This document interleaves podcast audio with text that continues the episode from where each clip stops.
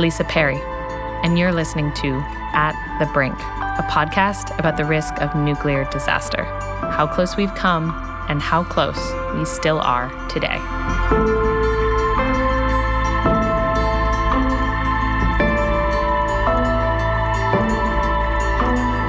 January 13th, 2018. It was just a normal Saturday morning for Cynthia Lazaroff and her husband Bruce Allen. They were starting their day drinking coffee in their kitchen on the island of Kauai, getting ready to go to the farmer's market.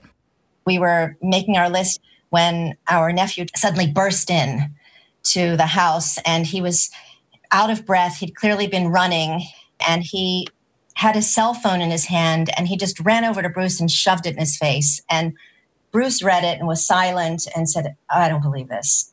His phone showed an emergency alert ballistic missile threat inbound to Hawaii. Seek immediate shelter. This is not a drill. Bruce thought his nephew had been hacked, so he and Cynthia checked their phones only to find the same message staring back at them from their screens. Over a million of us got that text message on, on this island. People went through this process of is it real? Where are my loved ones? Are they okay? I have to get to them. I have to connect with them.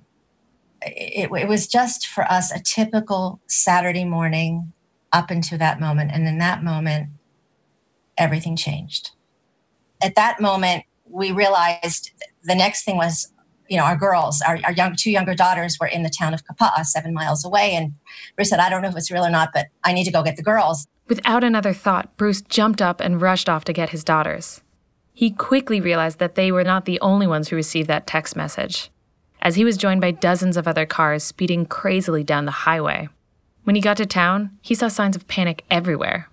People just shoving their children into storm drains, not knowing what to do. People who had been sitting at a table seconds before, squeezing into walk in freezers to find a place, and so many people going into their bathtubs. Meanwhile, Cynthia was frantically calling everyone she knew to find out whether the alert was actually real. Finally, a journalist friend got back to her and confirmed that authorities were indeed telling residents to take shelter. And I, that's when I thought, oh my God, this is real. I've now entered fully. I thought it might be real, but now I've fully entered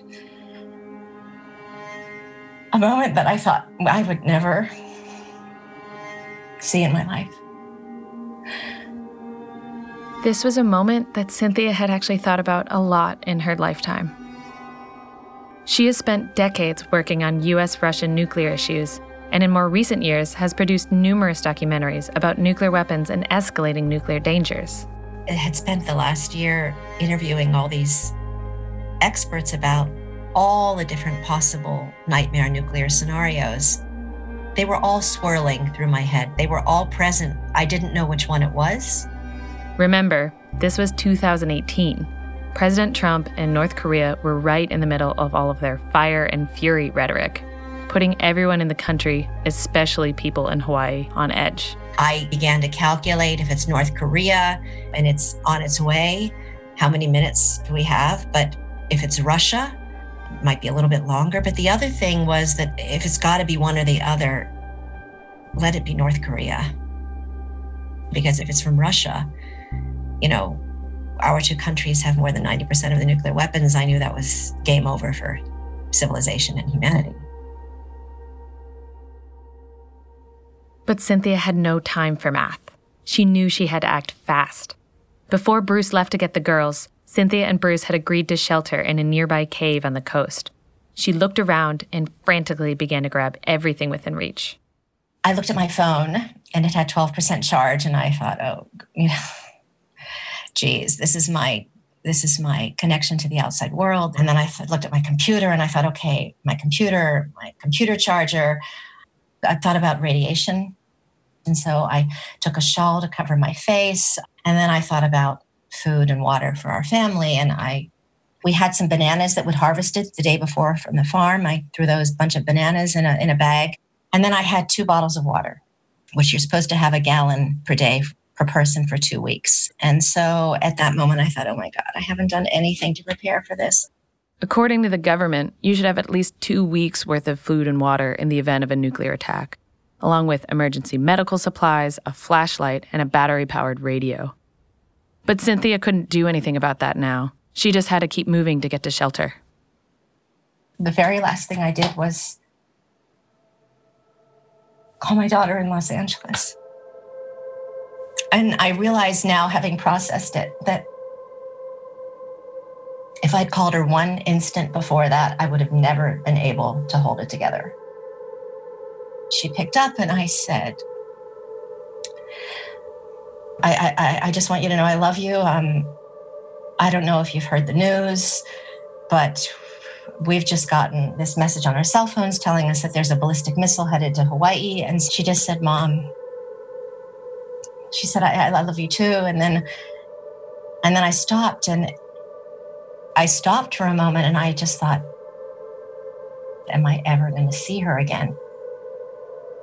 Is this just here in Hawaii or is this the beginning of something that's much bigger than one ballistic missile to Hawaii? And is there only one? When she finally got to the cave, Cynthia's neighbor was already there and told her that the Hawaii Emergency Management Agency had announced that it was a false alarm. An employee had mistakenly triggered the alert, believing an attack was imminent. It was an honest mistake. The alert only lasted 38 minutes.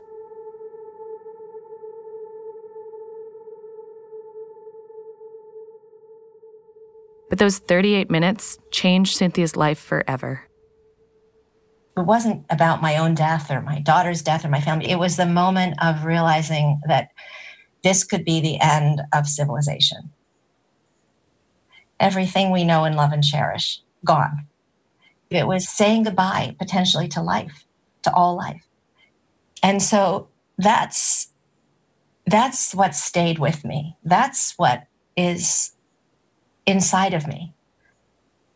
Um, it's visceral. It's it's in my gut. I was 3 years old when the Cold War ended. My generation is a post 9/11 generation. We grew up under the looming threat of terrorism, not Soviet missiles. When we picture the end of the world, we see melting ice caps, not mushroom clouds. When I thought of nuclear war, I thought of history class and Hollywood movies. But given who my grandfather is, I probably should have known better. My grandfather is William J. Perry. If you've never heard of him, in his 91 years on Earth, he's been a Silicon Valley pioneer, a Cold Warrior, a Stanford professor, and the 19th Secretary of Defense of the United States. But to me, he was just granddad. Hi, granddad. Hi, Lisa.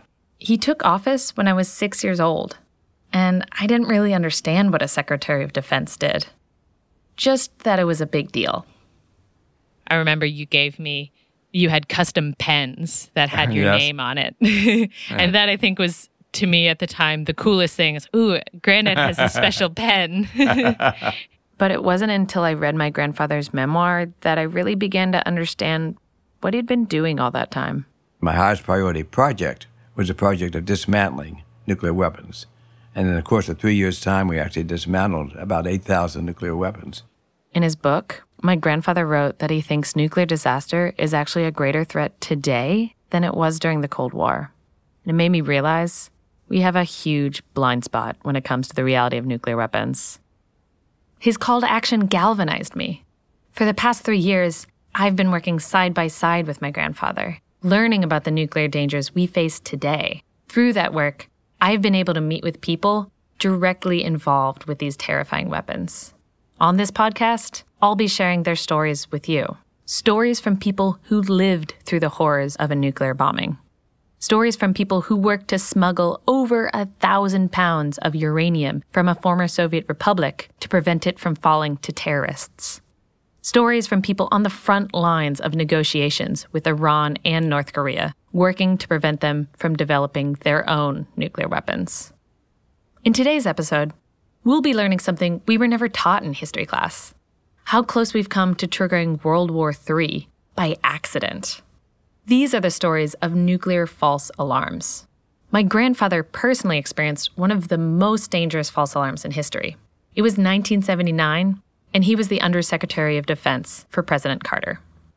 I was soundly sleeping one night when I got a phone call. When I picked up the phone, the voice on the other end identified himself as the watch officer of the North American Air Defense Command. And the first thing he said to me was that his computers were showing 200 nuclear missiles on the way from the Soviet Union to the United States.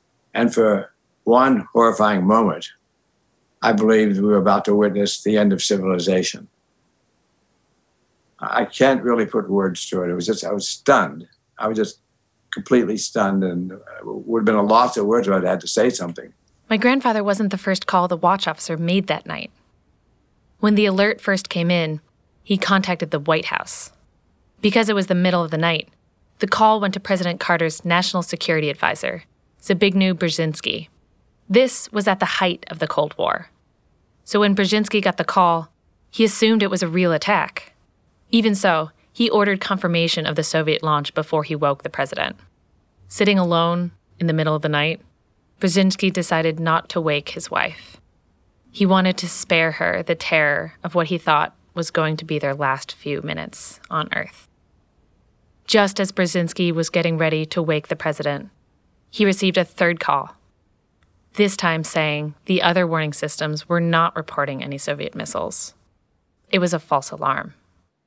Had he awoken the president, middle of the night, no background information of anything, the president would have had to decide in less than five minutes whether to launch those missiles before they were struck in their silos.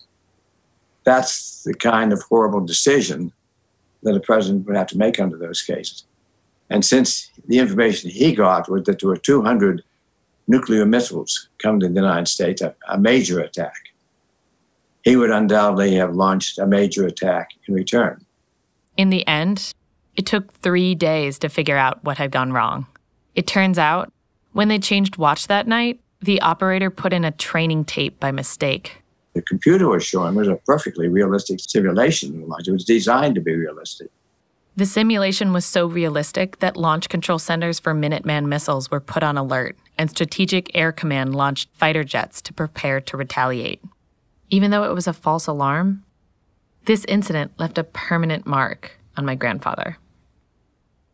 It's changed forever my way of thinking about nuclear weapons. Up until then, a false alarm, an attack by mistake, starting a nuclear war by mistake was a theoretical issue. But from that point on, it was never theoretical to me. It was always very, very real because it got be right in my guts.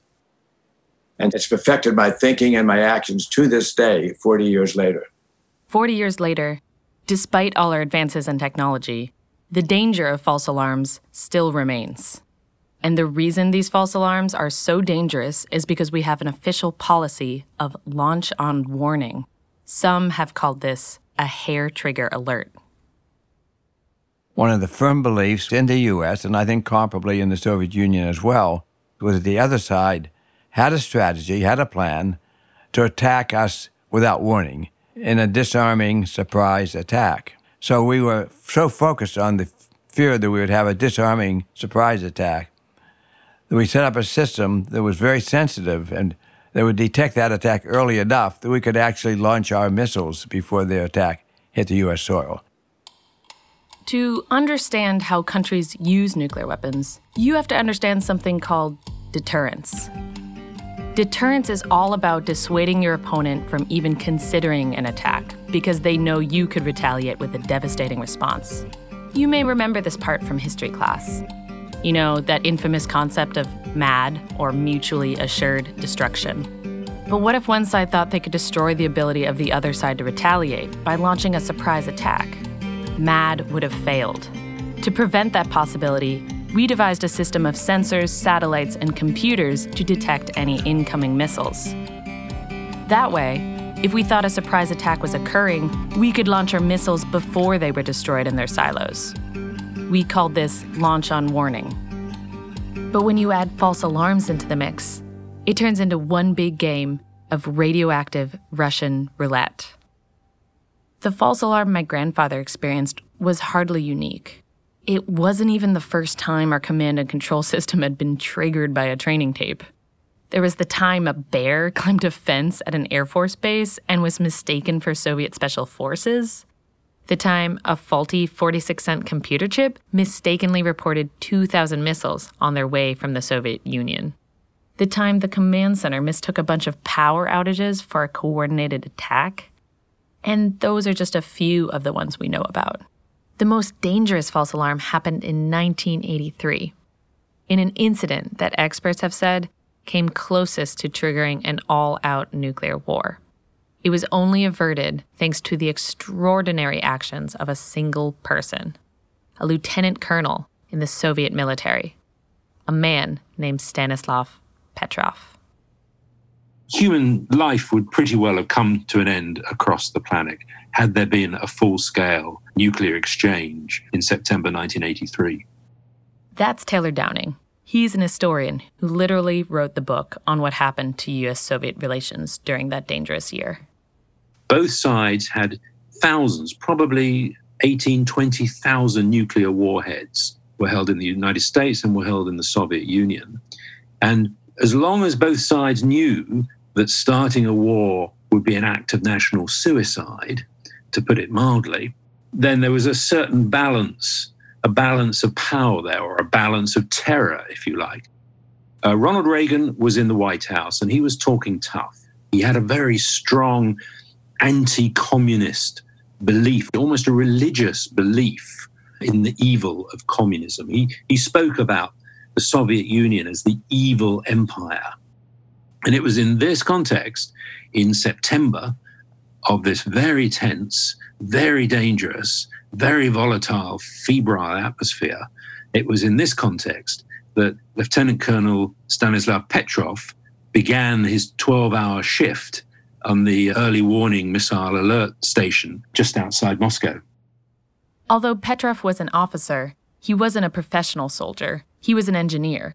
In fact, he was one of the people who helped design and install the early warning system. They called it OKO, which means eye in Russian. Petrov turns up to take over a 12 hour shift. It began at 8 p.m. Moscow time and was going to last till 8 a.m. The shift begins perfectly normal, it's quite relaxed. Because of his seniority, Petrov didn't normally work duty shifts. But as fate would have it, he had been asked to take the shift of someone who had called in sick that day. Soon after midnight, quiet day at the command center, as it were, soon after midnight, a klaxon starts blaring out, uh, a penetrating sound, an alarm, and the word in Russian, the word launch, flashes up in giant red letters on the screen in front of Petrov. The system had picked up an incoming missile. Petrov was shocked. But then he began to wonder if this was real. Why would the Americans attack with just one missile? That would be suicide. Plus, in the back of his mind, he knew that they had rushed the Oko into service, and he was worried it might be malfunctioning. So he did what any good tech guy would do he turned it off and back on again. After a few seconds, he restarts the system, and the same thing happens again. The klaxon comes on, the giant red letters that say the word launch in Russian are flashing in front of their eyes. By this point, the alarm has been sounded outside the missile station, and the word was going up that an alert had been picked up in their early warning station. But Petrov stands by. He's still convinced, having been part of the team that introduced this, knowing that it really wasn't up to scratch, knowing that there were still glitches and problems and malfunctions that they hadn't fully worked through. So he tried rebooting the system one more time. And when it came back on, the same thing happened again. This time it was telling them that two missiles had been identified. He begins to have doubts. He started at this point to feel very hot and sweaty. He suddenly couldn't feel his legs. He became so nervous. Was this really the start of World War III? Was he absolutely sure that this was a false alarm? Maybe he was wrong. Maybe this was uh, a genuine attack that his system has picked up. His crew scrambled to find out what was going wrong with the system, but everything seemed to be working perfectly. Yet something still didn't seem right to Petrov. Most soldiers would have just reported the alert right away. But his engineering training and knowledge of the Oko system made him skeptical. Petrov made a judgment call, knowing his choice could be the deciding factor in the deaths of millions of people. He broke protocol and reported the alert as a false alarm. People begin to realize that had this been a launch of missiles, other systems would have picked it up. So many minutes had gone by, 10, 15 minutes had gone by, and no other system had picked up a missile launch in the United States. So they all begin to realize that yes, this is a false alarm and that Petrov had been had been right. We're very, very lucky in retrospect that the person on duty that night happened to be Stanislav Petrov, one of the people who had actually helped to install the system and one of those who had serious doubts about the functioning of the very system he had been partly responsible for the installation of. You might be wondering why you've never heard of this guy. Well, in true Soviet fashion, they covered it up. Instead of a medal, he got a demotion. Worse than that, Petrov spent the rest of his life afraid to tell anyone because he could have been sent to the gulags. No one knew of Petrov's fateful night until 2005, when another watch officer who had been on duty that night recounted the incident in an obscure magazine article. That article caught the attention of a Danish filmmaker named Peter Anthony. Anthony was so compelled by Petrov's story, he was determined to meet this forgotten hero. Anthony spent months trying to track Petrov down, until finally, an American journalist helped him find an address in a decrepit suburb of Moscow. So we took a bus and drove from Moscow airport out to the place where Stanislav lives. And you have all these like concrete buildings, rows and rows of concrete buildings. Look like they were almost falling apart. And we had a Russian uh, driver with us. And he was very afraid that we would get robbed and he, they would steal our equipment. And so he was like kind of a bodyguard. And then I went up to open the door to Stanislav Petrov's home, and everything was just broken. When Peter finally met this man, who single handedly may have prevented World War III, it was not what he was expecting. Sonia saw this very little man standing in front of me, and he was like, he was just standing there, unshaven, looked like he hadn't been eating for months. Anthony would go on to spend the next seven years working on a documentary about Petrov, trying to tell the story of this unassuming man whose choice to disobey protocol may have determined the fate of human civilization. While making the movie, Anthony and Petrov rehashed the false alarm many times. It took Petrov years to really open up about the trauma of that night and how it haunted him. I said, How dangerous was that incident, Stanislav? And he was telling me, it destroyed my life, he said. No person on the planet can be, you know, uh, you know, you cannot prepare a person to make a decision about World War III. It's unimaginable. What happened that night was a freak occurrence, something no one could have reasonably anticipated. The Oko was technically working perfectly. But September 26 was right after the equinox.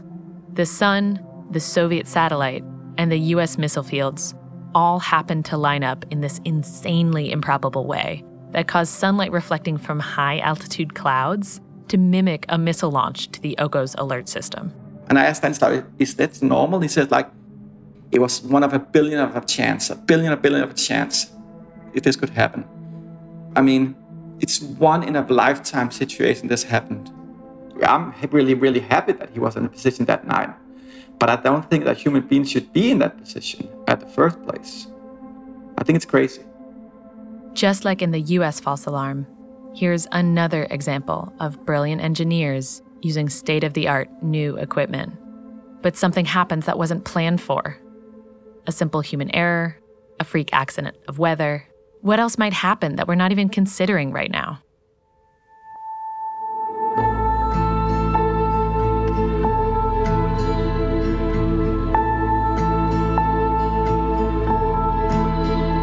These are just two examples where false alarms nearly led us to disaster. So, why do we still have launch on warning? To understand, we need to talk about the triad.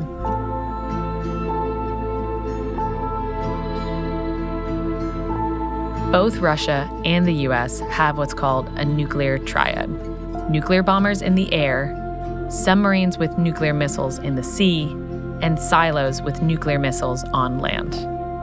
The launch on warning policy only applies to our land based missiles called intercontinental ballistic missiles, or ICBMs. In the early days of the Cold War, only ICBMs were big enough and accurate enough to take out Soviet missiles. But unlike the other weapons in the triad, the ICBMs are in fixed locations, so they can easily be targeted and taken out in a surprise attack. So the planners decided on a use them or lose them policy for the ICBMs. But nowadays, our air and sea missiles are just as powerful and accurate as our land based ICBMs. That means even if all of our land based missiles were destroyed in a sneak attack, we would have more than enough nukes remaining in our subs, bombers, and cruise missiles to utterly destroy any country that launched such an attack, possibly destroying civilization as we know it.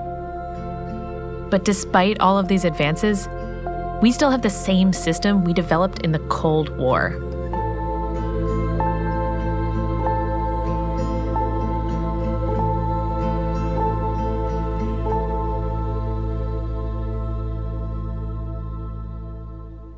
every system we have, no matter how complex it is and how many safeguards it has in it, any system is subject to human error. Every system is subject to the possibility of a machine error, a computer malfunction. That could happen again. My grandfather has a pretty bold idea for how to solve this dilemma. He thinks the problem isn't our policy of launch on warning, the problem is the ICBMs themselves the weapons that launch and warning is supposed to protect. So, a lot of people have suggested that we should take our missiles off a launch on warning policy, saying that this is what makes us susceptible to false alarms. But you actually go a step further. You think that we should get rid of the land based leg of the nuclear triad entirely. Yes, I believe that how many nuclear bombs we should have operational, that all of those bombs should be distributed among the submarine force and the bombers, and none of them on land based ICBMs, for the simple reason that that opens us up to the possibility of an accidental launch. So, your position on removing the land based nuclear missiles as part of our nuclear deterrent is pretty controversial. It hasn't won me many bouquets among the defense community, that's quite right. and, I, and I haven't made many converts in the defense community either. My grandfather isn't the only one concerned about this issue. There are a lot of very smart people arguing that ICBMs have become obsolete for deterrence. But so many in the defense community seem to be stuck in the Cold War. To them, the winner is whoever has the biggest arsenal. Defenders of ICBMs argue that there is strength in numbers. More options provide a broader umbrella of protection. But that umbrella doesn't extend to protecting us from the danger of false alarms. The current generation of ICBMs was built in the 1970s and is set to be retired in 2030. The Defense Department could easily choose to phase these missiles out and consign them to the dust heap of history, but instead, they're choosing to double down. The US has recently approved a plan to completely replace our ICBMs with a new generation of missiles, projected to cost upwards of $100 billion. And this plan is just a small part of an even larger program set to expand our nuclear arsenal over the next 30 years. The price tag for this nuclear shopping spree? $2 trillion. And no one is talking about it. In its one sense, I really, really hate to be a prophet of doom. On the other hand, I realize that there are many things we can do to reduce the dangers we're facing that we're not doing simply because we don't understand. The nature of the danger, as I said, is not that Russia today or the Soviet Union in the Cold War was planning a preemptive strike against us. The danger is that we could blunder into a war.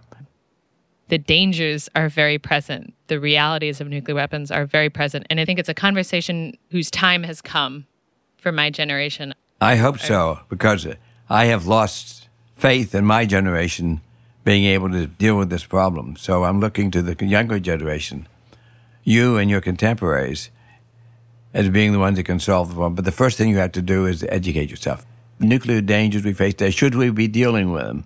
As the same way we were dealing with them in 1980? I don't think so. But that's the question people should be asking themselves. What kind of questions should we be asking about nuclear weapons? These weapons were supposed to make us safer. But after hearing about false alarms and the dangers of accidental nuclear war, do you feel safer?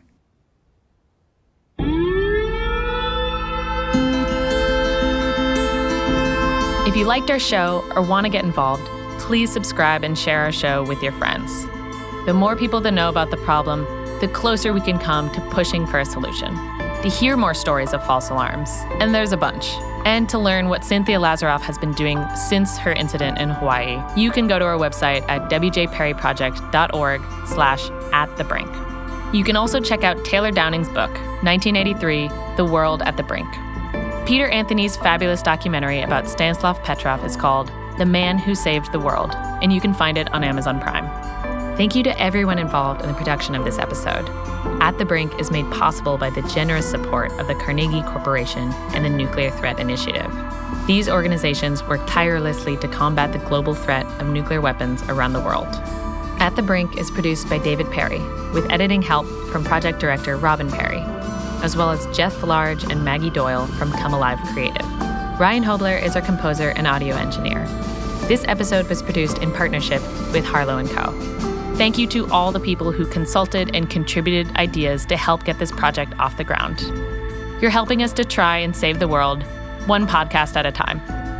I'm Lisa Perry. Thanks for listening.